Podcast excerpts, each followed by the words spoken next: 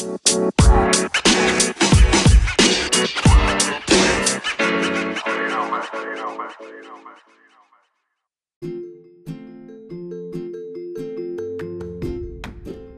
はい。はいえっと、これ、あの、僕、えー今、ズームで、えっと、3名で会議をするところをやってて、で、えっと、それをそのまま、えー、Facebook ライブと、えー YouTube ライブで、えー配信してます。で、えっとね、もう、3名でおしゃべりするのの、もうね、前回も山田さん、ちょっとね、あの、アフリカで起業しようとしてる、こう、もう女子高校生、読谷村の女子高校生なんで、ちょっと応援したいなと思って、いろんな人とね、おしゃべりして、で、あの、ぜひ、その、挑戦がうまくいくようになったらいいなと思って、今日はですね、あの、企業の、企業支援を仕事としてももやってる豊里さんに、と、話させたら面白いかなと思って、こういう場を作りました。ありがとうございます。はいありが。とうございます。ね、だから、あの豊瀬さんもね、あの海外であの仕事やってたし、なんかこう、あの日本でやるのとはまた違うとか、あのなんかそう海外ならではの辛い辛いこととか、まあ、楽しいこととかいろいろあると思うんで、そういうのをね、あの山田さんに伝えてもらえたらいいなと思ってて、うん。で、山田さんもこう、なんだろう、日本でさ、沖縄で企業じゃなくても、海外だから、なんかいろいろ不安とか、これどうなのみたいなのあると思うわけ。なんで、そこら辺をちょっと、あの、先輩にね、聞いたらいいんじゃないかなと思ってます。ありがとうございます。はい。じゃおあ、願いしますお。願いしおます。しゃべりやりましょうね。はい。はい。えっとね、えっとね、待ってよ。あじゃあ、ちょっとあの簡単にね、えーじゃあ、概要、えー概えー挨拶と概概要っていうのは、このさ、えータイトルとしてはね、あの異業の定談っていう形で、異業っていうのは、あの、えー異業種交流会の異業とちょっとかけてやってます。で、定談っていうのは3名でおしゃべりするということで、え今回は山田さんと豊里さんと俺の3名でちょっと、えーおしゃべりをします。で、えー今回、今回、前回もそうだったんだけど、こう山田さんにが挑戦しようとしてることを豊里さんにぶつけてもらって、で、豊里さんもこう、なんだろうな、先輩の意見というか、そういうのをおしゃべりしながら伝えられたらいいかなというふうにして思ってます。じゃあ、まずね、ほ豊里さんと山田さん、ここ話したら初めてでしょ？初めてです。じゃあ、ちょっと簡単に、あの、じゃあ、えっ、と、豊里さん、簡単に自己紹介ってできます？はい。山田さんに。はい。えっと、改めまして、豊里健一郎です。沖縄県沖縄市出身です。で今、32歳です。で、えっと、私がですね、今、あの、沖縄市のコザっていう町にあるスタートアップラボラグーンという創業企業支援をする施設の代表をしております。で、あの、同時にですね、株式会社リンクビジブルという、えー主にシステムの開発とか、あと自社でプロダクトを作ったりとかする会社をやっています。で、その前、まあ、リンクビジブルを立ち上げたのが、えー今から2年半前になるんですけども、それまではずっとまあ海外に私もおりまして、えー自分で起業して会社を起こしたいという思いもあったので、あの地元沖縄に帰ってきて今会社を立ち上げました。で、それまでまあ15年間中国であの進学と、えー会社の方にまあ勤めていて、30を機にまあ辞めて沖縄で起業してまた海外に出るぞっていう思いで地元に戻ってきました。で、ラグスタートアップラボラグーンを始めたのが今から1年前なんですけども、えっと、まあ、ラグーンって今この映ってますかね僕の背景って。うんうん、このはいロゴがあるんですけど、ちょうどここの部分、サンゴの形なんですけど、卵があって、まあ、サンゴって発火したものあればいろんな色がついてて、でさラグーンってサンゴの群生の意味なんですね。いろんなサンゴが連なってて、サンゴ礁みたいなのがあって、群生があって、今この、まあ、サンゴの群生のように、新しいまた、えっと、インキュベーションっていうんですけど、新しい卵を孵化させるインキュベーションって言われる孵化させるものに我々もっとフォーカスして沖縄から、えーいろんなサンゴがこう飛び出していけるようにラグーンっていう名前をしました、まあ、そういった場所なので挑戦とか成長を楽しむ方が来る施設というふうに覚えていただければなと思います。で他にもあの創業企業支援以外でも、プログラミングを学びたいプログラミングスクール生だったり、うん。エンジニアで何かこうサービスを開発したい人だったり、あとは今、シェアキッチンとかっていうので飲食業をやって、あのー開業したい人がテストで入ったり。で、私たちが大切にしてるのは、今言ったように、こう、インキュベーション、卵が、こう、孵化するところを大切にしてるので、そこから先はアクセラレーションって言って、こう、アクセルを踏むところをお手伝いする別のフェーズがあるんですよ。うんそこは銀行さんだったりとか、そういったスタートアップの支援機関さんだったりとか、もしくは大企業とかが今お金を出してサポートするとかってあるんですけど、僕らはこの卵が生まれる状態のところからサポートしてます。でうん特に、まあ、今から山田さんもこれから起業したりとか、なんかビジネスを始めるときに、こう時間とお金をかけて失敗すると、立ち直るまで時間かかっちゃうんですよ。で僕らはまあここでこう失敗をして、失敗ってやっぱり再現性があるっていう、よく言われてるんですけど、ここでちっちゃく失敗しながら学びながらどんどん良くしていこうと。なので、飲食とかの創業キッチンも楽にあるものをまず使ってもらって、いろんな人に知ってもらって、興味持ってもらって、ファンを多く作って、そこからまあ卒業して、外に飛び出していってもらおうっていうようなコンセプトでやっている場所です。うんちょっと、はいうん、早口になっちゃったんですけど、そういった場所の今、施設も管理してますので、ぜひ遊びにいらしてください。もうありがとうございます。まさに今、はい受付の場所ってことですね。この 立ちそうですね上げをやろうとしてるから。はい、そうですね。でやっぱりだから、あのなんていうのかな、その立ち上げる時の、やっぱこう、はいあのこ燃えてる気持ちもあるけど、多はい分不安な気持ちも一緒にあると思うんですよね。山田さん、うんどんな、ある？そんな。ます。めっちゃあります。でさ、これってさ、あの俺の俺はなんかこう、こういうところに行って、答えがあるんじゃなくて、同じような思いしてる人と会えるっていうのがいいのかなって僕は思ってるんですね。うん燃えてる人と不安を両方持ってるような人が自分だけじゃないっていう。そしたらなんかね、うんあのきっとあのなんていうの自分山田さん自身も他の人から見たらなんか仲間だし山田さんも仲間がいるとこうちょっとねその不安とかがなくなっていくのかなっていう気がするからぜひね、うんまあ、コロコロナの間はちょっと生きづらいけど、はい。うん、落ち着いたらぜひ行ってほしいなというふうに思います。ぜひ行かせてほしいです。お 待ちしてます。今さ、豊里さんからさ、がサクッと自己紹介したさ、はい。で、山田さん、今、豊里さんにこああこれはどうなの？っていう聞きたいことある？この、あの今、簡単、ざくっと、その、えっ、と、えー中国に行った、勤めた、起業したっていう、サクッと流れたんだけど、なんかそういう、えっ、と、自分、これ聞いて、あこれどうだったんですか？とかっていうのとかってある？今、やっぱりうん海外と日本と両方の企業を体験されてて、どういったところが違うのかなとか、うんうん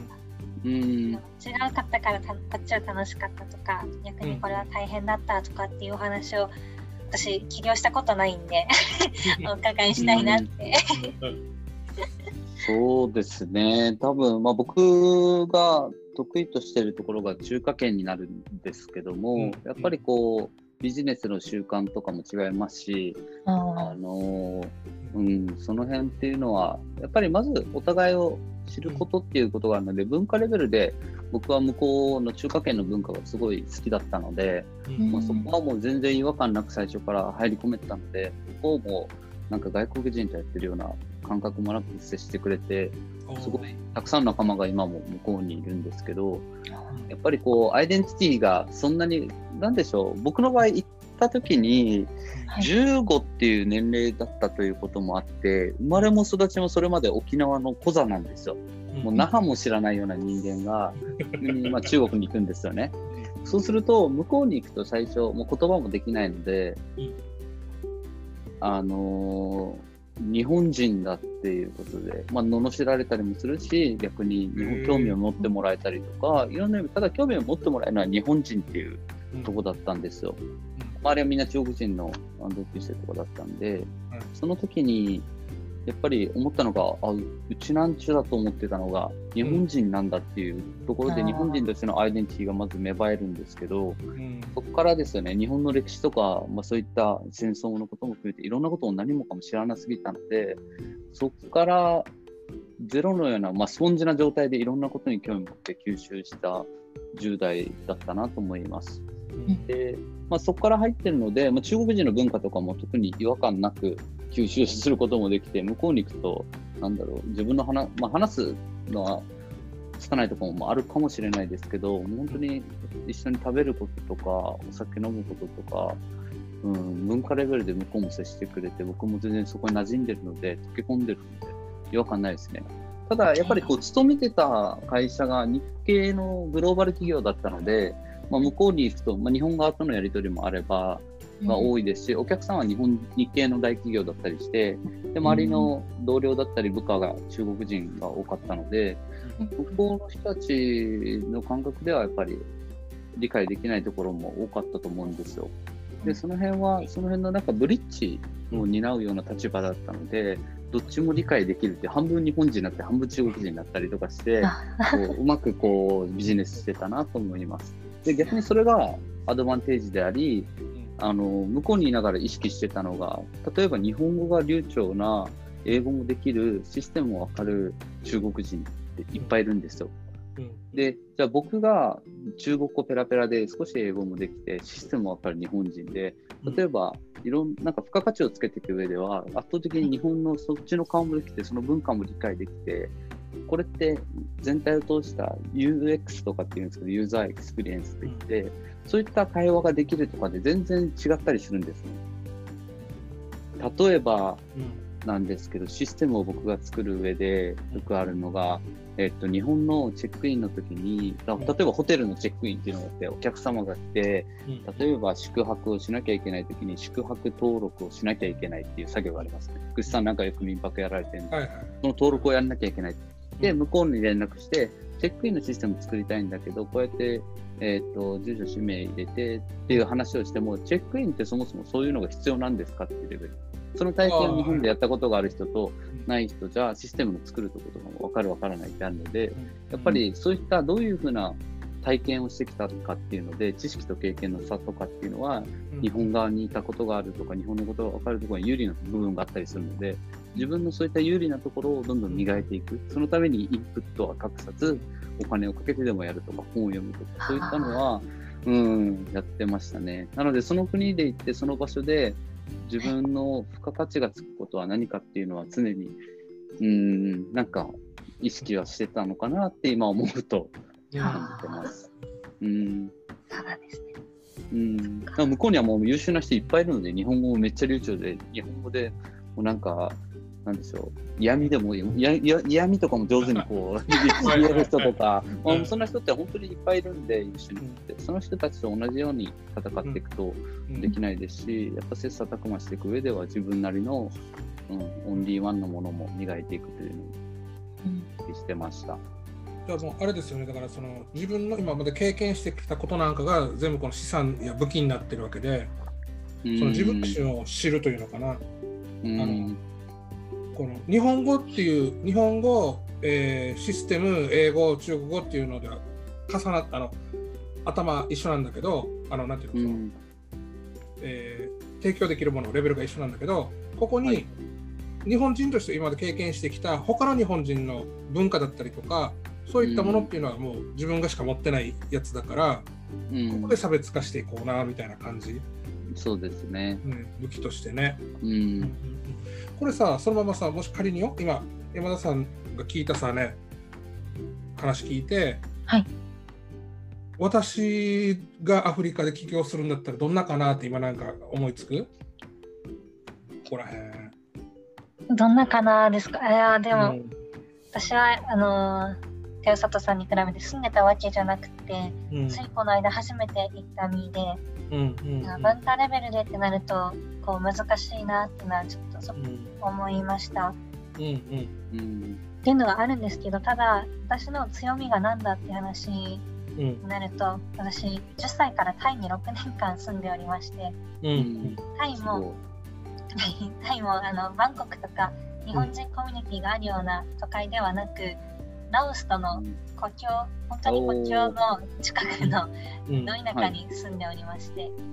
なので、その、なんていうのかな、ローカル、すっごくうん。ローカルに溶け込んだ6年間を過ごしまして、うん。っていう意味で、うん。そので14歳の時に初めてインドに行かせてもらったんですけど、うん。とかっていう時もこう観光地にみんな行く中私だけはこう端っこで 靴磨いてるおじさんとかとすごいうんうんうんうん親近感湧いちゃって。うんそういう意味ではそのなんていうのかな地元の人と観光観光してるところではなくこう地元の人と英語がちょっと喋れるっていうのもあるんですけどそれ以上になんかつながるうん。ものを感じることが多くて、で今回ルワンダ行った時もこう企業さんを回るプログラムで本当大企業ばっかり回ってたんですけど一番仲良くなれたのはマーケットの 19歳のオーナーでとかだったりやっぱりその自分の強みは何だって言われるとそういう昔すごい変わったところで子供の時過ごしてたなみたいなところがあるのかなと思ってそこを話聞いて大事にしようって思いました。うんうん。いいいいねいいね。いいねうん。いいですね。いいいい経験されてますね。はい。じゃあ今度さ、ちょっと山田さん、あの今少し自分のはあの山田さん自身の話もしてたんだけど、はい。ももあの豊洲さんさ、はいあんま分からんと思うわけ、山田さんのこと。はい。かざっくりとあの自己紹介と、あと、なんえーなんだろう、そのクラウドファンディングでやろうとしてることっていうのを、ちょっとあの豊洲さんにこう説明してもらっていいかしら。はいうんえっと、山田かりんと申します。今18歳で、今年の6月高校を卒業します。うんでインター校に通ってて、卒業が6月で、大学入学が9月になります。で、えーっと、こう、もう出身？出身は兵庫になるんですけど、10歳からタイに引っ越しまして、逆単身赴任っていう形でタイに引っ越しまして、っていうのも親が英語を勉強してほしいから、あと海外で生活できるようになってほしいから、ということで海外に行こうっていうのが決まったんですが、うん。アメリカはごめん、おお金出せないってなって、うん。住める海外はどこだってことで、うん。そのたまたま親戚が、遠い親戚がタイにいたっていうのもあって、タイに引っ越しまして、うんうん。で、タイに行くんですけど、こう、親が世界を舞台に頑張ってほしいとか、すごいでかいこと言う親で、うん。そのための英語だみたいなことを言われてて、うん。ただ、小学校6年生終わった時に、ついに、その、それは何なんだっていう、実実際に自分は何をしないといけないのか、何のために勉強してるのかっていうのが見えなくなってしまって、うん。そこがすっごい大きな壁になっちゃって、不登校2年間するんです。中学入って1年、1年間、2年間。で、2年間目の引きこもりについに父親が多いと。長いぞってことで、インドの出張があるから一緒についてこいって言ってくれて、ね、初めてインドに行くんですけど、そこで1週間もなかったんですけど、本当観光地をゆっくるぐる回って、観光客してる時に、その物乞いの少年に出会って、たくさん物乞いの人とは会ったんですけど、話しかけてくれた男の子がいて、7歳の男の子なんですけど、5カ国語喋れて、ですごい営業トークもめっちゃ上手で、みたいな子でうんうんうん、とりあえず、とりあえず頭が早く、まあ、回転早くて、っていうことであって、その子が初めてこう、どういう生活を僕らがしてるんだっていうのを説明してくれて、それもなんか助けてほしいから説明してじゃなくて、多分、年が近かったっていうのもあって、こう友達感覚で喋ってくれて、私それで初めて世界には今日生き残るためにこんなに働かないといけない子たちがいるんだって気が初めて知って、それが衝撃で、うん。自分何のために生きてるんだろうとか、自分は世界になんかできることなんてないって思ってたのが、その子を通して、こんな自分でも何かしないといけないって思わせてくれる経験がありまして、それ以来何かしよう、できることをしようっていうことでボランティアをさせていただいてて、うんで、その男の子を本当は養子にしてでも助けたかったんですけど、養子にしたいって会いに行った時に、してください。私も学費も全部、自分はもうこれから何もいらないから、この子に使ってほしいって話をしたんですが、あの、父親が、それは答えがわからないから、現地の人に聞いてみようってことで、元国連のインド人女性にたまたま知り合いがいて、たまたまつながれて、そのインド旅行中にお話ができたんですけど、その時に一人助けるんじゃなくて、一人助けることも大事だけど、あの、世界を変えたいならもっとたくさん助けないとってことを言われて、一人変えてもその子が幸せだかわからないから、言われて、で実際に500人助けてる人がいるからその人のもとに学びに行きなさいっていうふうに言われましてで3ヶ月後、その人のもとにその紹介された方のもとにインターンに行ってで初めてボランティアっていうのを人生経験するんですけど。うん。うん。本当に自分こんな自分にでも何かできないかっていうところを本当に思わせてもらってっていうのも死にかけの状態。もう道路に捨てられてる赤ちゃんたちが死んでるかわからないけどって言って警察がそこの学校に連れてくるっていう学校で個人なんです、ね、本当にそんな子たちなんですけどで場所自体もこう えっと何だったっけ？あの壁作るコンクリートだ。コンクリート台がないからってことでペットボトルを立てて、ペットボトルをコンクリートでくっつけて壁を作るみたいな、本当にめちゃめちゃ節約してギリギリでやってる学校なんですけど、そうとは思えないぐらい子供たちがキラキラしてて、勉強大好きで、で、なんでそんなに頑張るの？って聞いたら、その、ここに来てない友達がいるからって、あの人たちを、あの友達を助けたいんだ、みたいなこと言って、私本当に不登校をやめようって心から思わされて。まああそれそれ見たらね あの恵まれた状態であのいじけてやっててもあの何も変わらんまあ変わ変わらんことはないとは思うんだけどそうね。そういうの。頑張らん、そう、うん、そうなんですよ。でその2週間のインターンシップだったんですけど住み込みで子供たちと時間過ごさせてもらえたんですけど帰る時にあと1年で中学校終わるからここで雇ってほしい。ってもうそのキツで先生もいない状態でやってるのを見たんで少しでも私を使ってほしいっていうふうに創立者の方にお願いしたらその人に言われたのがあなた日本人でしょって言われて、うん、日本人に生まれたあなたにはここにいる子供たちよりもはるかに多いチャンスがあるでしょう。それを全てものにしてもっとビッグになって帰ってきてください。帰ってきてくれとお願いされて、うんうんあのそこで初めてその日本人に生まれるっていうのがどういうことなのかっていうのを、うん、こう初めて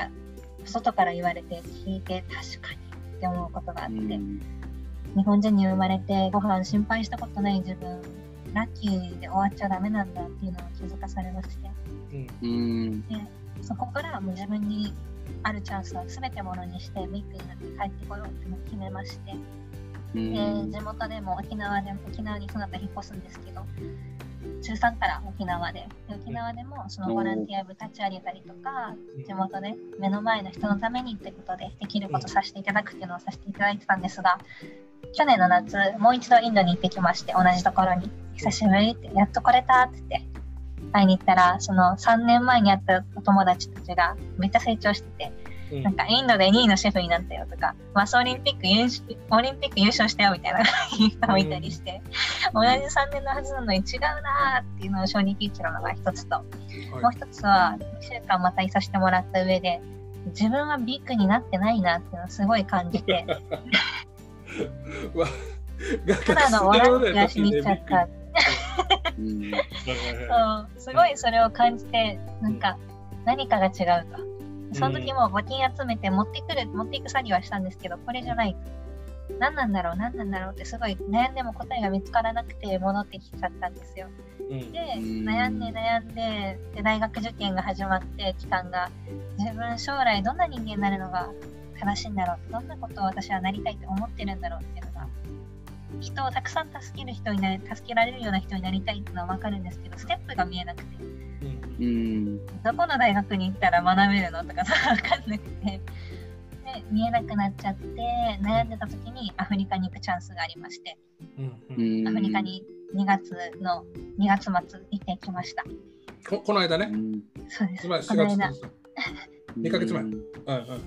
ついこの間行ってきて、はい、でそこであの IT 系なんですよ、ルワンダって。すごい ICT 立国とか言われてて、アフリカのシンガポールなんて言われてる国なんですけど、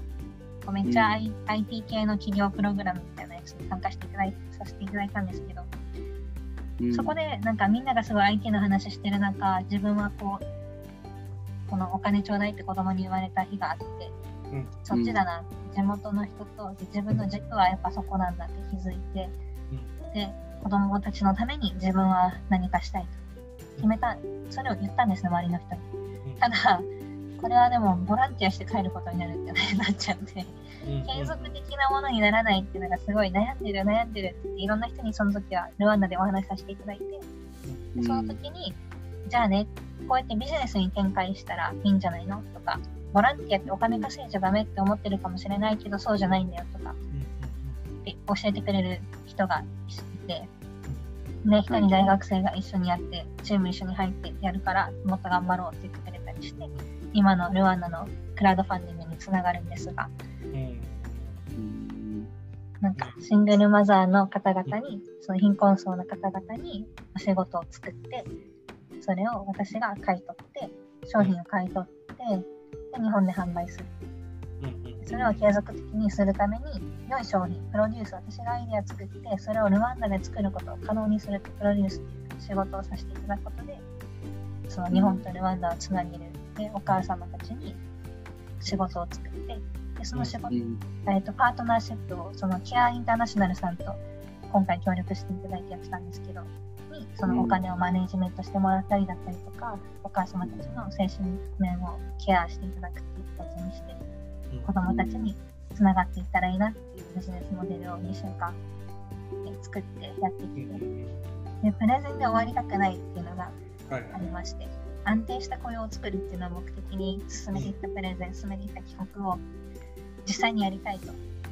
うんで、クラウドファンディングを書いたんですけど、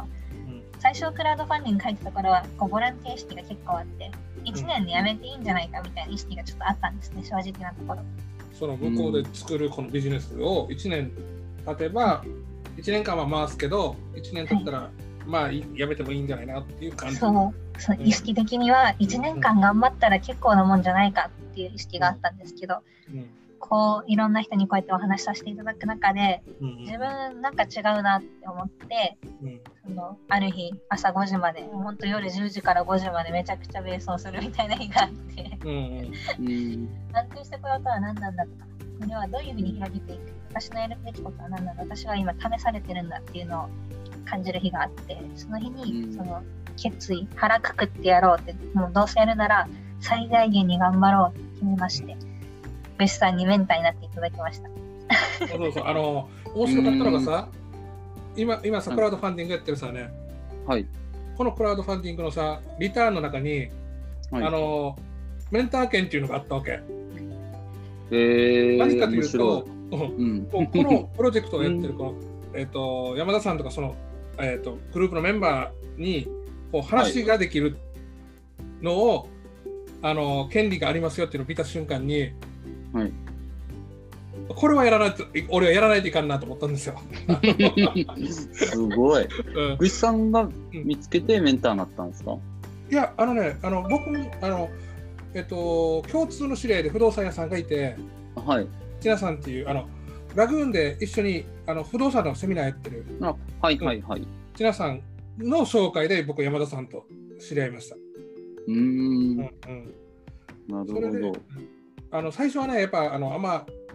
なかったあのその、えー支援する気もなかったんだけど、はい。あのそうちゃんと見たときにそういうリターンがあるっていうのとあと千奈さんがもうあ会ってあの会って話してくれみたいなこと言われてうーん。「おーじゃあラジオ一緒に喋ろうか」っつってそこでその場であなんかあじゃあこれこれ今あのおも面白いし最初のあのうん感じとはちょっと違うなと思ってはい。それで支援するようなか感じになななりました。すごい。ではいはい。あと今自分ができることね何かあるかなと思った時にこんなやって、うんあの知ってる人にさ？あの、うんこんな面白い子がいるんだけどどうよお話ししてみない？みたいな感じで、うん。まあ、ここれからもまたいろいろねあのやっていこうとは思ってるんだけどうん。ちょうどだからその海外で仕事やってるっていうのとあの、うんスタートアップっていう形でうん豊田さんに、っていうのはそういうことです。なるほど。うんうんいや、僕なんかでうんうんいければっていう。なるほど。すごいですね。なんか、な、うん。なかなか。うん。なんなんか、あれですよね、アフリカとかで僕の知り合いにもいいるんですけど、すごい、まあ、知ってても、その国に行って知ってても、そういうのを目の当たりにしても、なかなかそこまで行動に移せないじゃないですか。あん、なんかすすごいなと思います、そういった原体験。僕もね、いろんな国行ったことがあって、うん、そういう原体験をしてても、なかなかそういった行動まで移せなかったことも多いですし、今になってやっといろんな方法論をすることで、なんか、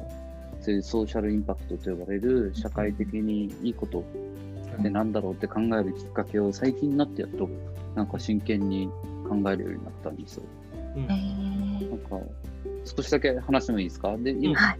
その、まあ、今、クラウドファンディングで取り組みやられてるじゃないですか。うんはいで、すごいとてもいいと思うんですね。こう、そういったルワンダとかである製品を、また日本の人に、その日本向けのデザインにして届けるっていう。で、それが、まあ、どういった文脈で届くものかによって全然違うと思うんですよ。例えば、はいルワンダで本当に、まあ、そういったシングルマナマザーの人たちを助けようっていう文脈で、それをリターンとして渡した場合と、本当にこの商品がシンプルに見て可愛くてし、なんかいいと思って欲しいと思って買ってもらえるので全然違うと思うんですね。うん、で、例えばい一つの善意でソーシャルインパクトとかここをやる人で、社会的にボランティアとかもそうなんですけど、これ買ってください。なんか恵まれないなんとかのために買ってくださいって買ってもらっても、なんか一回の善意で終わってしまうことが多くて、はいなんか持続可能なものにするのってすごい難しいって聞いたことがあるんですね。で、アフリカとかでやっぱりそういったビジネスされた方もいっぱいこういったチャレンジしてきたんですけど、なかなかうまく立ち上がらなかった人もいますし、うん、なんかそういったのって本当に、まあ、善意で買ってもらうんじゃなくて、本当に、まあ、その人たちのためもそうですし、社会的に意味のあることですし、もう一つがやっぱり、ちゃんと活動を持続させるために稼ぐっていうことは念頭に置きながらも、いろんなハードルがあると思うんですけど、ここでちゃんと、まあ、勝負をしていけるようなビジネスになるといいですよね。うん、ちょっとさ聞いていい？あのさ、はい、こうスタートアップの相談とか受けたときにさ、はい、なんかあのチェックする項目とかもあるの？この、あの、まあまあ、多分ビジネスっていう意味で言えば、お金がちゃんと回るかっていうところをチェックすると思うんだけど、はい、あの今後、山田さんがさ、より具体的に話をするときに、はい。説明ができるときに、ここ、ここ要チェックだよみたいなところ？うん、は、なんかそう、あの他の今までね、ほら、あの施設で聞いてるさね、はい、はい。その時に俺俺は大体ここら辺チェックするなみたいなのってあるんですか？えっとですね、これどうなんですかね、僕が、まあ僕自身もそうなんですけど、今現在進行形で会社の起業って大変だなと思ってて、昨日も相談した人にはやめた方がいいよって言ったことがあって、うん法人法人作りたいっていうはお話があって、なんか会社を作ることが目的になってしまうと、うんやっぱりそれ違うと思いますし、なんかそうじゃなくてもできる手段ってあるじゃないですか。はいはい。うん、なので、まあ、法人登記、法人として会社としてやってるから信用を得られて、なんとかっていうお話だったんですけど、そうじゃない方法もあると思うっていうアドバイスをさせてもらったんですね。うんなので、最終的にはやっぱり、うん、僕自身も今、まあ、欠けてるものも含めてなんですけど、もうなんかパッションだなと思います。なんかその際。もう何のためにどう、ミッション、やっぱりどういった使命感を持って、誰のためにそれをやりたいのかっていう情熱がうんあれば、うん、起業ってやってもいいんじゃないかなと思います。うん。へただ、まあ、今僕が振り返ると、うん。まあ、いろんなインプットが足りないまま僕も起業したので、うん。まあ、三会社も3期目に、3期目終わる頃なんですけど、あなんかもっとお金の勉強してから起業すればよかったなとか、うん。起業するタイミングではもっといろんな人に甘えられるようにしてくれたなとか、それこそぐっさんみたいにメンターみたいな人に甘えて、そこからまたぐっさんのつながりで僕とか紹介してもらえたりとか、そういった人が一人いるだけでも全然違ったなと思ってて、なんか、うん、まあ今そういった立場もありながらも、うん、そういったアドバイスをするんですけど、熱量と、あとやっぱもう一つはインプットの、ううんん、はい。技量といいますか、テクニカルの部分とか、いろんな知識がないとできないこともあるので、うん。幅広くいろんな人脈を作って、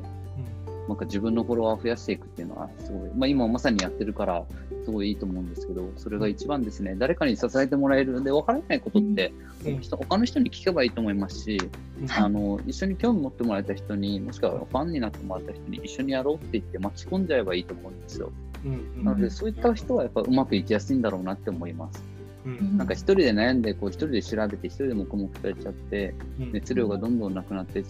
ちゃうと、うんうん、うまくいかないんだろうなって気がします。うん。わかりました。でいっぱい甘えた方がいいと思います。方に。そうね、だからそういった意味ではさ、若いってものすごい武器だと思うわけさ。そうですよね。確かに。俺みたいなになる、俺が甘えると、何言ってんのおっさんって言われるんだけど、うん。女子高校生が甘えるっつったらもう、いいよ、おおっさんに甘えなさいっていう。うんなんか最近すごいいい社会じゃないですか。例えばもう大学生とかも、い まあ、うん結構来るんですよ。すごい熱量もあるし、行動力のある大学生で。本当に僕うん頭が下がるぐらい、すごい行動力のある。まあ、高校生もいますし、うんまあそういう高校生、大学生とかが、なんか知りたいとか、東京の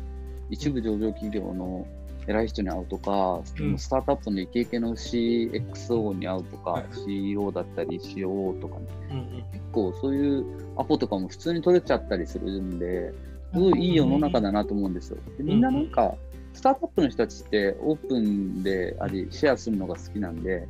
すごい、うん、シェア大好きですよね。まあ、ぐっさんもそうですし、シェアハッピーな人が多いんで、うん。自分が持ってるナレッジ、知識と経験っていうのは他の人にシェアしてあげたいとか、うん。そういうなんかペイフォワードって言われて、自分が誰かにしてもらったから僕も誰かにやるって何,、うん。何も見見返りを求めないそういったうん。マインドを持った人が多いんで、ううんん、すごいいい環境だなって思います、今は。なんか、会社員とかだとなかなか、まあ、僕も会社会社員やった時って人に聞いたりしたんですけど、誰か会社の人の先輩に聞くとかでも、うん。なんかすごい時間を、なんかすみません、お忙しいところすみません、ヘチマだ紅茶で行って何か教えてもらうみたいな、うん。で、またお礼を言うっていう感じだったんですけど、そういった聞きやすい状況じゃなかったなとも思いますし、うん。あえあのさんがうん、あのなんか聞聞くのが辛いっていう感じ？それともなんていうのあの聞聞かれきえっ、と聞きに行ったらうるせえ邪魔すんなって言われるような状況。とかだったり、まあ、なんなんでしょう、教え方がそんななんか、うん。あれなんですよね。うん。うん。なんかまあ、まあ、もちろんねあの、ちゃんと教えてくれる方もいたんですけど、やうん。っぱり皆さん忙しいじゃないですか、会社員もそうですし、同じように忙しい中で時間を奪うっていう。ああなるほど。のを露骨に出したりとか、でもこう、スタッフにいると、そういったので奪われるっていう感覚ない人も多いですし、うんうんそういうシェアするのが大好きな人が多いなって感じますね。うん、なるほどね。でもやっぱさスタートアップの人たちってさ、うんまあ、僕からしたらなんかやっぱみんな似てるねどっか。そうですねあのーそうですよね、ぐっさん結構スタートアップ会話の人、まあ、ぐっさんも含めてやっぱりそういったマインドだから、スタートアップの方と相性いいんじゃないですかね。うんうん、なんかさ、うんやっぱあのほらあの新しいものが好きとか、うん。珍しいことをやりたいとかなんかうお金を儲けたいっていうよりそっちの方になんかなんていうのかな。そのためだったら別に損してもいいやみたいな感覚は多分あると思うのよね。うん。新しいあれのために。でうん。そこにあの今僕が思うのは女子高校生に相談されるっていうのはだいぶ新あのこうやられたことないんじゃないのかなと思うわけ。うんそうですよね。あるあ、まあ、えっとさっきあるって言ったあの高校生からも聞かれるってあったって言ったけど、うんあの豊洲さんスタートアップのところだけ聞かれに来るさねはいはい。普通のさだからそのオリオンビールのに勤めてる人のところにいきなり高校生が来ないような気がするわけよね。確かに。そうですよね。うんうん、だからそういう形でこう飛び込んでくるあそうだあれ読んだ？あのサードえ？サードドアか、あ、読んでないです、まだ。はいはい、ありますね。うん。うんうん、あのそういうえっ、とまあスタートアップ系でもあるしそういうもうすでに大きくなったユニコーンの人たちにはい。会いに行った本があるんだけど、うん。山さんわかる？サーサードドアだっけ？確確かね。サードドア、サーうん、ありますよね。うんうん。でそれも確か大学生があのなんだろうこのまま俺はあの大学行っていいのかなっていうところからスタートしてるはずなのよ。ううんん。まさに私今。でそしたらビル・ゲイツに会いに行ったりとかそういうすごい人たちに会いに行って実際にこう、えっと会ったこの体験談を本にしたっていうやつがあるんだけどうん。なんかそうね、うん、そうそういうのもだからかアメリカであったっていうわけだから別に日本でやってもいいんじゃないのっていうのはね。うん。うん。ちょっと本見つけました。読みます。はい。うん。やっぱり、そうですよね。このいろん。な、さっき言ったように、こうやったから成功したっていうような話で今いっぱい聞けると思うん。ですけど、失敗した話で再現性があるっていう話をさせていただいて、その失敗の経験も含めて、それってナイスだねって言える社会だし、大人もこれで失敗したって堂々と言えるうん。社会なので、すごい、うん、しこれやって失敗したんですってナイスだねっていう言ってもらえるような環境になってきたんで、いいですよね。なんか逆に失敗せず、うだうだこう悩んでるんですっていうよりも、これやってやってみようかと思ってますって言ったら、うん。いや、こうやった方がいいよってアドバイスしてくれてる人も、くれる人も多いんで、うん。うん、いい世の中ですよね。それをまあ全面否定する人なんてなかなかいないですよね。うん。うんあのあじゃちょっとさ、ま、あのえっと、まあ、確かあのなんて言えばいいかな。そういうえっと気持ちとかっていうのはすごくだ大事なのだとは思うんだけど、はい、ほらさっきさ豊田さんも一応さあのご自分が起業した時にうん。もうちょいお金の勉強してからやってもよかったかなとかってうん。さっき言ってたんだけどはい。今だったらさそのお金の勉強とかっていうのをさあこれ先にややってた方がいいなみたいなのってある、えっと、うん。そうですね。や山さんにぜひお話ししたいのが、僕も今、興味があって、うん。インプットしてるんですけど、スタートアップって何,、何かわかりますか？授業を始めるですか？授業始でっていう人が多いんですけど、なんか僕が思うスタートアップって、事業を始めることではなくて、はい。事業を始めるときに最初出口の戦略を考えてるか。出口。これよくよく言われるんですけど、出口、エグジットするとか、はエグジットして、例えば上場とかうん、うんうん。えっと、まあ、バイアウトと呼ばれる会社、事業をバイアウトするとか、まあはい。今までビットコインの仮想通貨使って ICO って呼ばれるものやったり、最初から僕はこのき会社を立ち上げて、10年後に、うんえー、エグジットしますっていうので始めるのがスタートアップなんですよ。うーんうんうんで、そこから最初から出口の戦略を何年、ここでどういうビジョンを掲げてるから、皆さん共感してって言って、ここで出口を描いて IPO とか、まあ大体もう IPO を目指してるって言うんですけど、そこで、はいはい例えばシリーズ、はい、どうぞ。IPO が分かってないです上場ですよね。株式、はいはいあはい、株式の上場を目指す人が多くて、まあ、スタートアップっていうんですけど、みんながやっぱり熱狂するのは理由があって、うん。そこで夢を掲げて、上場だけがゴールだけじゃなくて、上場するんだと、この使命のためにって掲げた CEO に惚れ込んだ、えー投資家たちが、うん。まあ、最初はもうみんなあれですよね、自分の貯金とか、うん。家族とかからお金借りたりとか、周りからお金を集めて、会社を起こして、その後、えーエンジェルっていう人に出会えて、まあ、結構ツイッターでも日本日本でエンジェルって割といるんですよ。うんで出資とかって割と受けられるんですね。100自分の会社が例えば、えー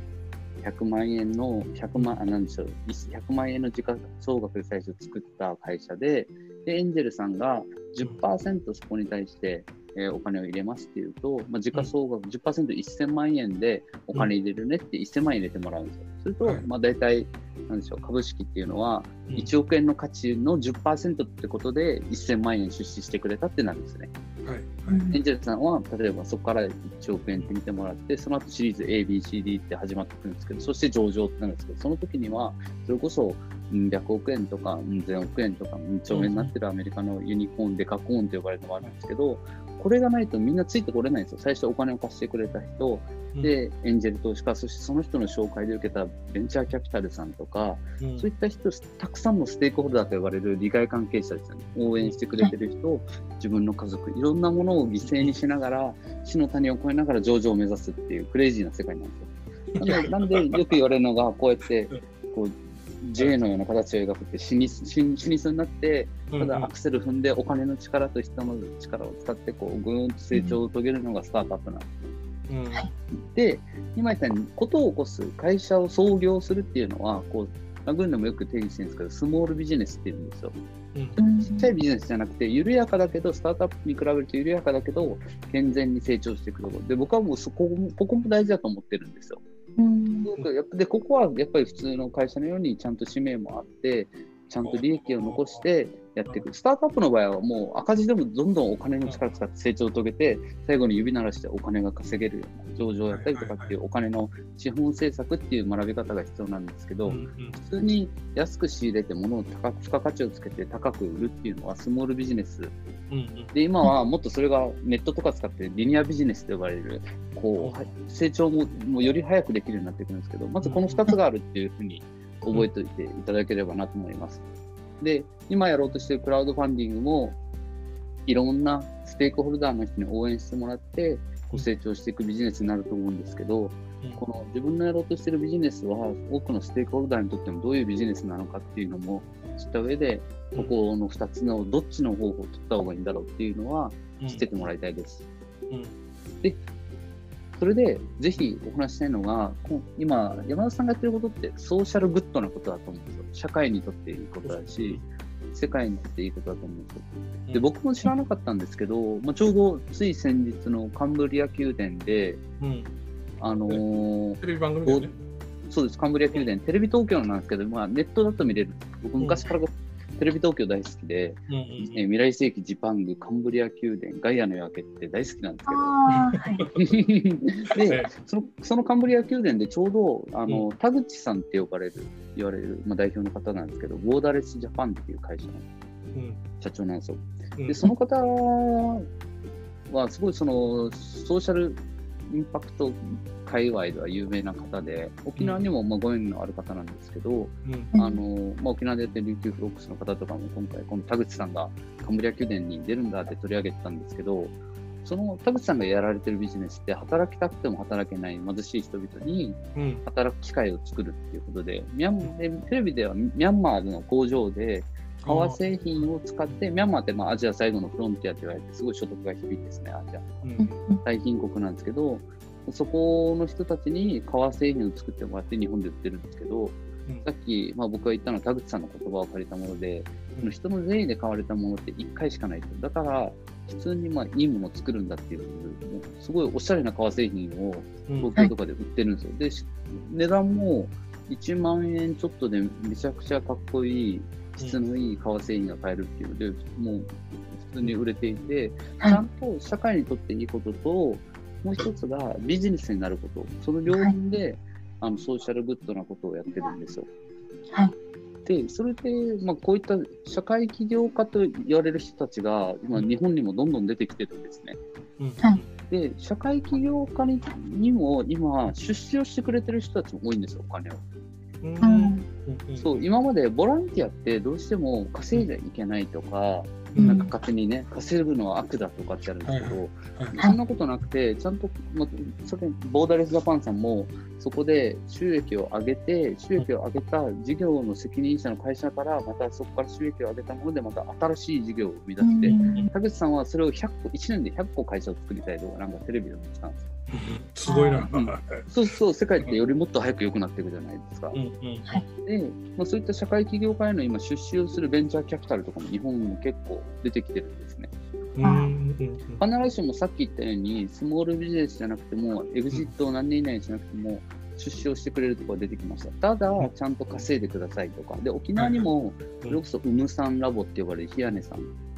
が代表なんですけど、レクサスの。まあ、ウムさんラボってる。私ご存知知ってます、屋根さん。うん知ってますか、日根さん。はいそうそう。なので、それ。こそ、日根さんのような社会起業家とかに、あの出資をしてくださるリーダーもいらっしゃるので、どんどんやっぱりそういった社会に関心あって、ソーシャルビジネスっていうのがよりうんなんか定量化されてる。人の善意とかその辺もちゃんと数値で見て、うん出資できる、できないという価値を見定めて、お金を出資してくれる起業家って増えあの、そういう支援する側の人たちも増えてきてるんですよ。あもしくはそういった思いがあると、大企業とかもこれやりたいけど、大企業が小回り効かないから、うん。一緒に組んでやろうとかっていうのも出てきてるので、ぜひはいその辺の今、社会起業家も出資を受けられてるので、はい。あのその辺のテクニックとかお金のこと、活動を継続するために、うん。お金ってやっぱり大事だと思うんですよ。はいで、それが必ずしもすぐに、もう今、クラウドファンディングでこうやってて、ここから先でやっても、やっぱグロースするのってすごい時間とお金がかかったりするんで、うん。先にまた他の人からお金を出資してもらってビジネスを始めるっていうこともできるので、うん。そこさえ、まあ、あのもっとより早く大きなインパクトをうん。やりたかった時にはそういった方法もあるのでいろんなやっぱり資金を調達する術っていうのは身につけておくと、うん、全然違うのかなと思います。豊洲さん、はい。ここら辺さ、ここら辺さ、は豊洲さんに、あの、あその、じゃあ、さっきの、あの、キャンカンブリアに出てた田口さんとかは、はい。どんなやつ、その、出し出資者と会ってるの？探してるの？そうえいうの。っ。と、えっとですね、ん。結構い、なんですかね、なんか僕も沖縄って、しかも会える機会多いと思うんですよ。んラグーンにいらっしゃる、うん。ラグーンに、うん。あのラグーンでもあれあれですよ、それこそラグーンでも結構イベント去年もやっていて、うんうん。まあ、うちの副代表の野中光も、まあ、世界の10億人にインパクトを与える技術とかにも関心あったり、社会起業家にもすごい関心あるんですよ。うんうん。でうん、そういうのを言ってると、結構、そういった投資家とかも集まってくるんですね。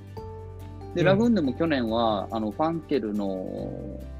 ファンケルってあの化粧品のファンケルの創業者が作った社会起業家にしか出資しないうん。ベンチャーキャピタルはいの方ににも、あの講演してもらったりとか、その後ネットワーキングでつながったりとか、またそういったきっかけがあって他の人を紹介してもらったりとかで、結構沖縄にいらっしゃる方多いですし、沖縄が割と日本の中でも課題先進権じゃないですか。いろんな子供の貧困とかそれこそそういったのもありますし、やっぱり、うん、そういったソーシャルインパクトを起こすには沖縄からっていうのも、沖縄の人もそういった思いが強い人も出てきてますし、出資投資家とかも関心を持って来てくださる方は、去年は多かったかなと思いました。そしたらさ、うんじゃあ、なんていうか、そういう人がと知り合いになりたいなと思ったら、まあラグーンに行きゃ会えるかもしれないねっていう話ですよね。もうそうですし、それこそ日根さんとかに紹介してもらうとか、日根さん自身も関心ありますし、やっぱり日本のそういった、うん。あのー投資投資家の皆さんとは日根さんとかもつながりがあると思うので、はいはいはい。はい、喜んで多分紹介してくださると思うので、うん。うん、じゃあもう、あれだよね。山田さんね、ちょっと、あの、ラグーンの PR するからっつって、こう、ぜひぜひ、うんあの、入り浸るのが、うんい入り浸るといいかもしれないね。うん、これからよろしくお願いいたしますい。や、ぜひぜひ。あと、ぜひ、あまあ、あの、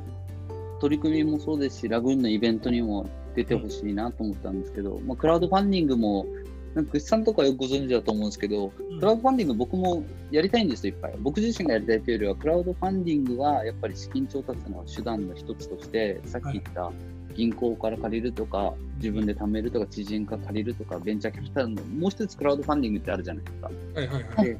これは僕はやっぱり方法としてめっちゃいいと思うんですよ。うんうんで、クラウドファンディングってみんな、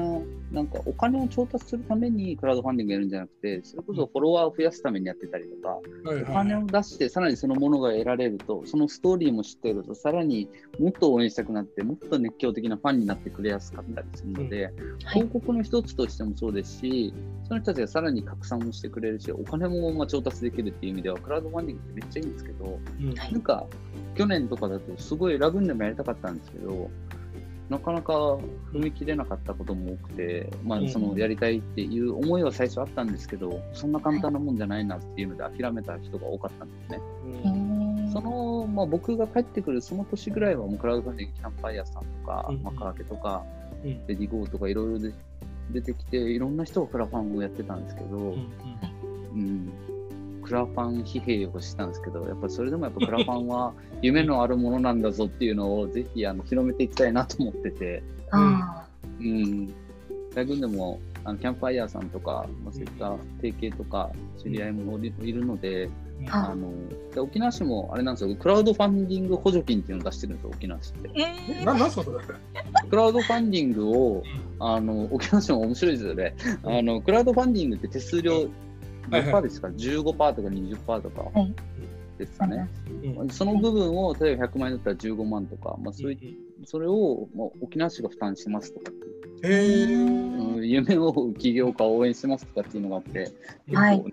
うん、なんか、すごい珍しい補助金あるなと思った。で、せっかくだからなんか、使ってもらいたいなと思ってたんですけど、うんはい。うん、なかなかね、踏み、で、僕らもやっぱりクラウドファンディングを応援する側と仕掛ける側としても責任を感じるところもあるので、うんうん。あの、ね、やっぱり熱量を持ってちゃんとリターンもお返しして、それこそ関わってくれるし、みんなをハッピーにするようなクラファンが立ち上がってほしいので、ちょっと慎重になりすぎたかなと思うんですけど、まあ、改めて山本さんにぜひクラウドファンディング、あの、そうだね。はい、今回さね成功応援しますので。ありがとうございます。ま たあの工場のこと設備投資しますっつって。ねえそうです。クラファンは第2弾、第3弾って続けていこうって実は思っておりまして、はいはい。一つの報告の場にさせていただきたいっていうふうに思っております。おおーなるほど。いいね。今出してるリターンが、ちょっとこれつける、つけた方が、このピアスなんですけど、はい。私最初ルワンダに行った時に、お母様たちに簡単に作ってもらえるものにしないといけないと思って、うんデザインをすごくシンプルにしたんですね。うんはい。で、これは伝統工芸品を、あった。これを切り刻んで、うんうんうんルワンダの伝統工芸品なんですけど、私、うん地域の人と一緒にやりたいっていうことがすごいありまして、うん地域の方が大切にされているもので、何か一緒に、こっちの日本人の寿司でをみんなで作ろうではなくて、向こうの方の大切なものをこう発信していくっていうことにやりたいっていう、そこの思いもあって、この伝統工芸品を選んだんですけど、うん。これをちっちゃくして、あの、ピアスを売るっていうことをしようと思ったんですけど、私、ん最初は、その、お母さんたちが簡単に作れないといけないと思って、うん。このワンラインのピアスにしたんですね。一番かっこよく、うん。一番シンプルに、でも簡単にってこのデザインに行き着いたんですけど、今次やろうと思ってるのは、このデザイン、うん。これをこれにしちゃう？ああ はいはい。すっごい細かい作業になっちゃうんですけど、これをピアスにしちゃう。っていうのを今度はチャレンジしよう、今度工房できたらやろうと思ってまして、うん。でこの柄自体に奇跡とか友情とか永遠の愛とかって意味意味もあったりして、うんそうなんです。面白いんですよね。だからそこにチャレンジ次はしようと思ってて、今回のクラファンの皆様のおかげで、こんな工房ができて、今度はこういうもっとハイクオリティなものができました。うんお届けしたいですっていうのを第2弾でさせていただきたいと思ってて、っていうふうに考えております。うんなので、なるほど成長過程がもうすごくよくわかるようになってしまう。ちょっと書き直したいところもあったりするんですけど、はいはい でも全然。そそれをあるんだったらさもう最初からさあの、それさ今度やりたいんだけどって言った方が話が早くなるのかなと思ってうんうん次のやつやりたいんだけどって言ってもう、はいだからほら豊田さんなんかもこう支援だからこうなんていうの？あのい熱量のある人人はどんどん欲しいわけでしょ？うん。はい。そうこうやってですね。うちの施設を使ってこう成長してくれる人たちっていうのははい。ぜひぜひもうこれねあの。あのもうもうそそばにあの ラグーンって書いとくからとかって、ね、ぜひ、うん。ラグーンのイベントとかでも宣伝しましょう。今、またオンラインでもいろいろ考えてるので、野口さんとこにもあのいろいろご助力いただきながら、オンラインで、まあ、ラグーンイベントとかでやっていきたいので、まあ特に最近、なんだろう、やっぱり社会にコロナで、まあ、僕も今、うん。コロナでいろんな社会に何ができるんだろうとかって考えるきっかけになったやっぱり一つのね、うん。負担だったんですよ。で、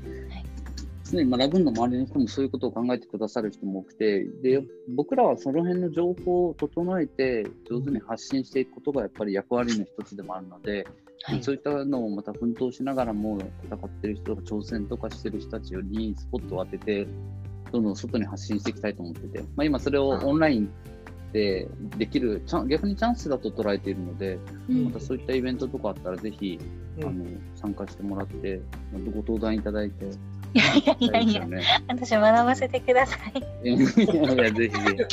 あのさやっぱ、はいあの多分今今からよひ。今からっていうか、もうこれからなんだけどさうん。はい先生が子供にあ生徒に教えるではなくなってうん、いや、そうです、挑戦するリーダーがそのフォロワーたちに、俺こんなことやったんだけどって伝えるっていうスタイルになると俺は思ってるわけうん。今までねだからな先生が例えばオンラインセミナーとかでも先生が自分の知ってることしか言わないんだけどうんしもうその知ってることで何もできないっていう状態になってしまったじゃん。うんこの先生のこれを学んだから次何ができるわけじゃないから、今リアルタイムであの情報もどんどん変わっていくし環境もどんどん変わっていくしうん。そこにそのなんていうのその動く人あの、えー、と熱量のある人が俺はこれを挑戦してうまくいくかもしれないし、うん。ダメだかもしれないしっていうそのそういう形になっていくと俺は思ってるわけさ。うん山田さんもこう学ばせてっていうよりは私これやってうまくいきました失敗しましたっていう形でそのラグーンのそのうん。イベントに来るような人に伝えた伝えるっていうのも一つの、あのーなんだろう役割というか、うん。はい。うん、だからそこは あの使えるものは使いましょう。じゃあもう本当に赤裸々な話もすべて。いやー、ぜひ。しかもなんか勇気づけられますよね。知らない世界のどこかで、うんうん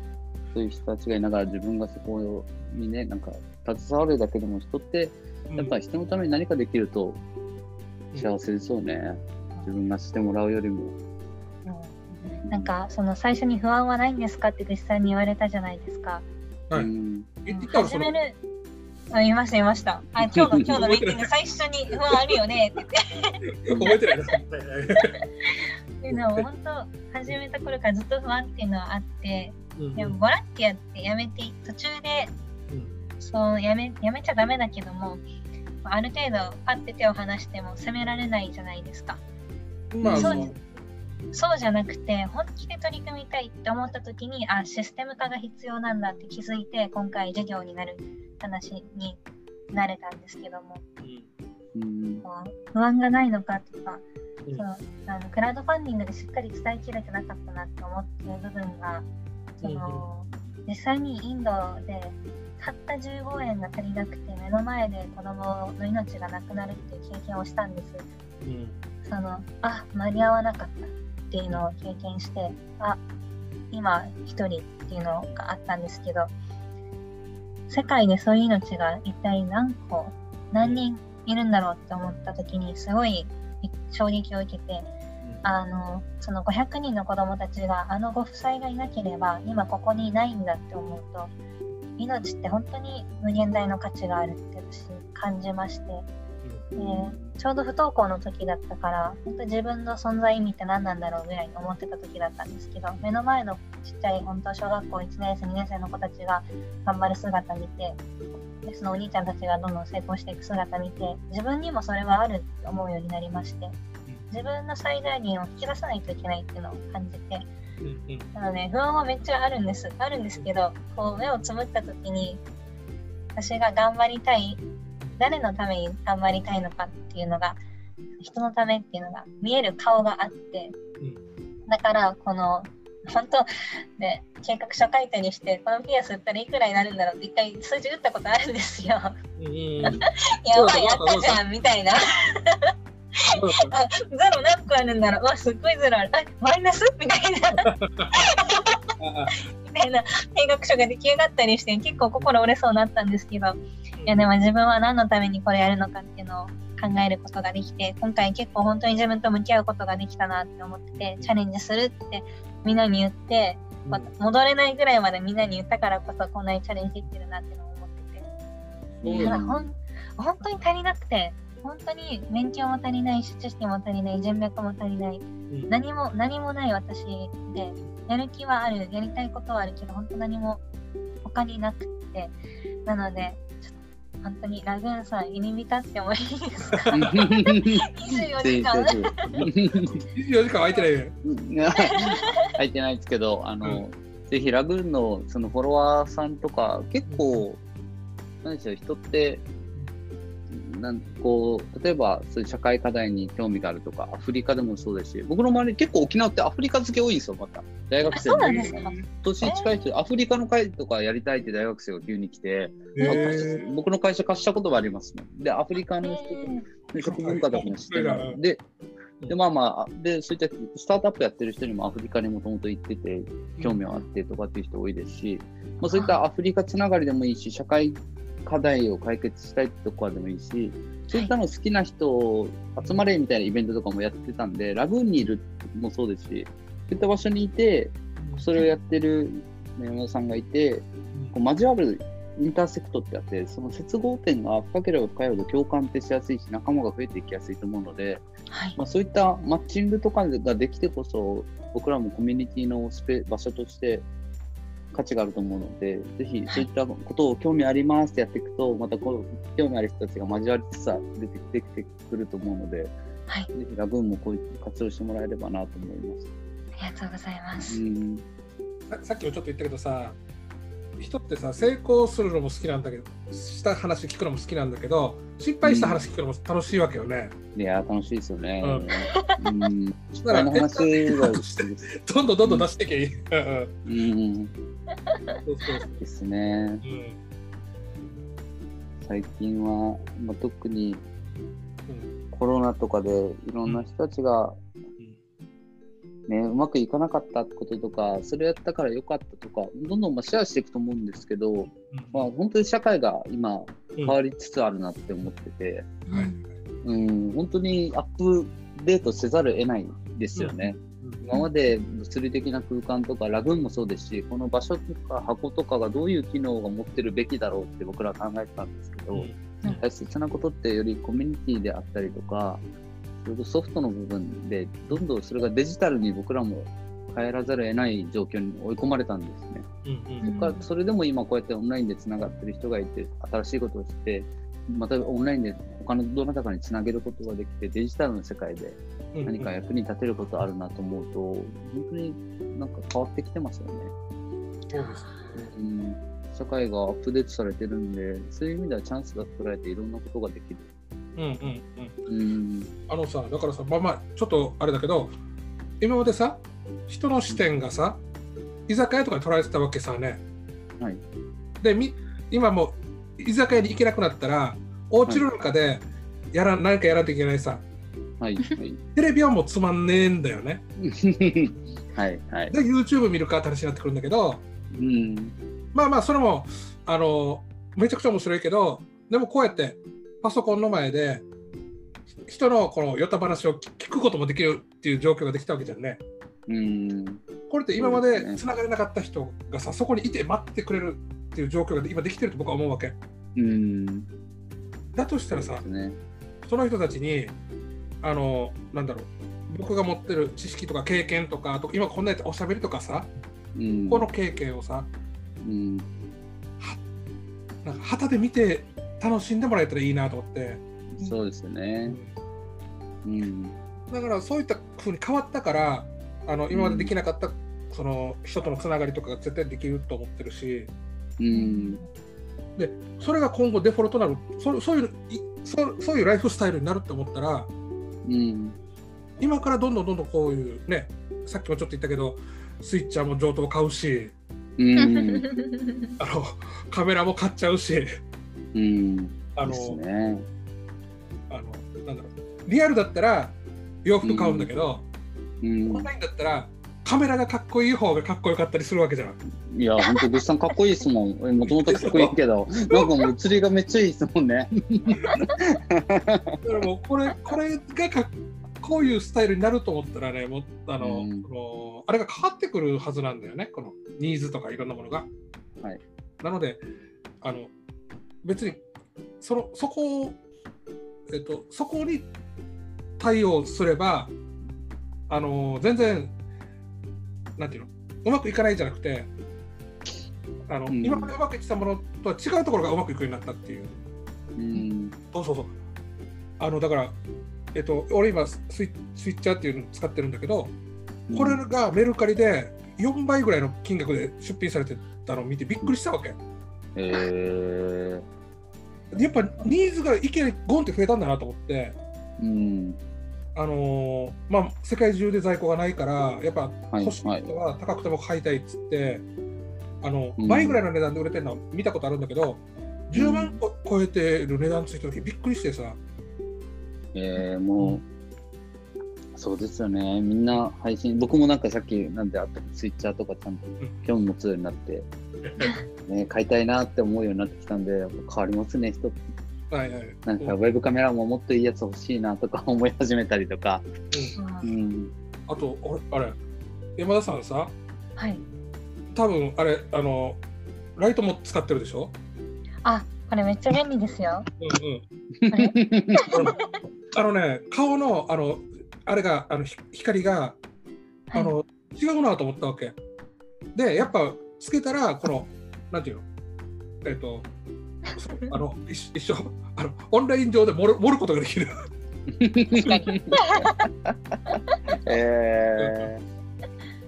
か。おっさんたちそんなのあんま、だから今、今だから俺はやってるけど、うんなかその前の段階がなかったら、全然普通に、そういうも、あの、映るよくしようとかって、いや、思わんもんね。うん。さすがそこら辺はもう、こう、綺麗に映るっていうのは大事ねと思って。うん。なるほど。照明で全然変わりま変わるんですね。うん、可愛く可愛くなってない？うん。いや、いや、ももとも可愛いけど、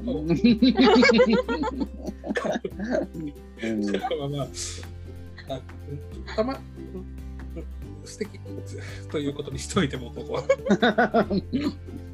上等上等上等。僕らも勉強しましょう、これ。おっさんも。うんですね。うん。そっか、照明とか。まあでも本当に物さっき話戻すと物理的なものが今デジタルにちょうど、うん、変わりつつある中で今までやっぱ僕沖縄でやってて、沖縄はアジアのスタートアップハブにとか、うんうん沖縄がもともとになった琉球王朝の万国診療っていう言葉も好きで、うん沖縄がもともと担っていたこともうんその、まあ、日本とか中国があってうんまあそこのアジアと貿取引をする中で三カ国間貿易とかで情報とかを駆使しながら、まあ、貿易の中継地点になったんですね、琉球王朝って。はい。そういう優位性を生かしていろんな国と取引をやって琉球王国は栄えてたんですけど、そこの番言葉で万国診療っていう架け橋になるっていう言葉がうんすごい好きなんですよ。で、それをやっぱ僕も体現していきたいですし、やっていきたいんですけども、その中でただやっぱりスタートアップやるにも人物金の特にお金の、えーこうやったから資金調達でどこどこのエンジェル投資家がとあってさとかっていうのも東京にしかない話だったんですよ今まで、はいはい、そうそうですね。うん。東京のスタートアップがやっぱり入り混じってる場所の CXO、CEO とか CTO とか CFO とかの集まりとかでしか聞けないうん。クローズドなオフラインの飲み会でしか話せない話とかもやっぱりいっぱいあったんですよ。うん。そういうのがどんどんこう今、それこそセミナーなんか良質的なセミナーなんか東京はやっぱ多いなと思いましたし、うん。この情報の格差って間違いなくあったんですよ。うんだけど今ってちょうど そのデジタルになってきたんで、都会も地方もそこまで格差がどんどん縮まっていくし、逆に地方の方が有利なことも出てきたんじゃないかなと思って、少しワクワクしてる自分もいます。そうですよね。だから、あの、ほらう、ん北海だったら、出たらぶん殴られるけど、うん沖縄だったら、まだ海とかすぐ行けるってことでしょ？うんうんそうもう非常にいい、いい、いいうんですです。ネットサイトと。うんそう、電車なんね、電車なんか乗らなくていいんですからねって思えれば、全然ね、地方は地方での戦い方といいところがあると思うんで。うん、わかりました。ただやっぱり広い世界を見た方がいいですよね、いっぱい。うん、ちょうどまた世界中でそういう、ね、いい取り組みしてるところも多いと思うので、うん。あのオンラインでの配信もやってると思うし、うん。そのためには語学を身につけるのも、もっともっと磨いていくのも必要ですし、うん、日本のだけの情報にとらわれずに、うん。情報を取りに行くっていうことも、変わらずにやっていきましょう。頑張ります。山本さん、なんかさ、もうもうそろそろ1時間もう過ぎてるから終わろうと思うんだけど、はい。なんかあのこれ聞いときたいなとか、私これであの豊田さんに甘えたいなみたいなのもある？私、もう全面的に、あの、本気でこれをお店立てて、お店はどんな形かは分かんないですけど、うん。本気でこれを事業化しようっていうふうに思っております。うでん。エグジットはいつだ、どこだって話だったんですけども、うんうん。はいはいはい私の野望でしかないですが、次の大学4年間あります。う。ん。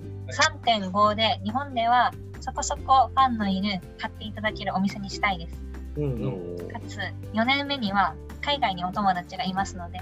海外に出したいです。おすごいですね。その時、この動画、うんもう一回ね、そう実際やってやることを実現したね、みたいな感じになっちゃうこれはみんなから笑われるのじ分かってて言います。もう本当にそれいやを言った方がいいと思います。うん。大学の間はもちろん学生っていうこともありますが、本気で取り組もうっていうふうに思っております。ので、あのめちゃくちゃこんなに甘えるのかって話になりますが、そこになるまであのお付き合いをしてほしいです。もう、もう、もう、もう、あの、どうやっ、たらそっちに行くのかっていうのをステップがきっとあると思っておりまして目標をそこに設定しますのでそのためにはこのステップが必要だよっていう風な助言をいただけましたら私もうがむしゃらに突っ走りますのでお願いしたいです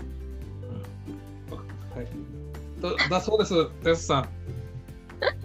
いや素晴らしい。う んなんかこうやって言葉で出せるっていいですね。うんぜ。ひ応援します。うん。ありがとうございますうん。わねえ、うん俺俺が高校終わった時とか、こんなこと一個も考えたことなかったからね。いや、ないっすようね。すごい。よし、じゃあ一旦もうちょっと1時間超えてるんで、一旦ここで終了しますね、配信ね。はい。あのね、またあのほら、あのこうやって Facebook とかそうやって連絡先とかが分かれば、おたあのね、山田さん、ちょっと、豊田さん、これなん教えてもらえませんか？とか、ね、やってちょうだい。はいわかりましたあ終わります。はいじゃあねはーい。はいありがとうございます。はい。よし、これで、ストリート。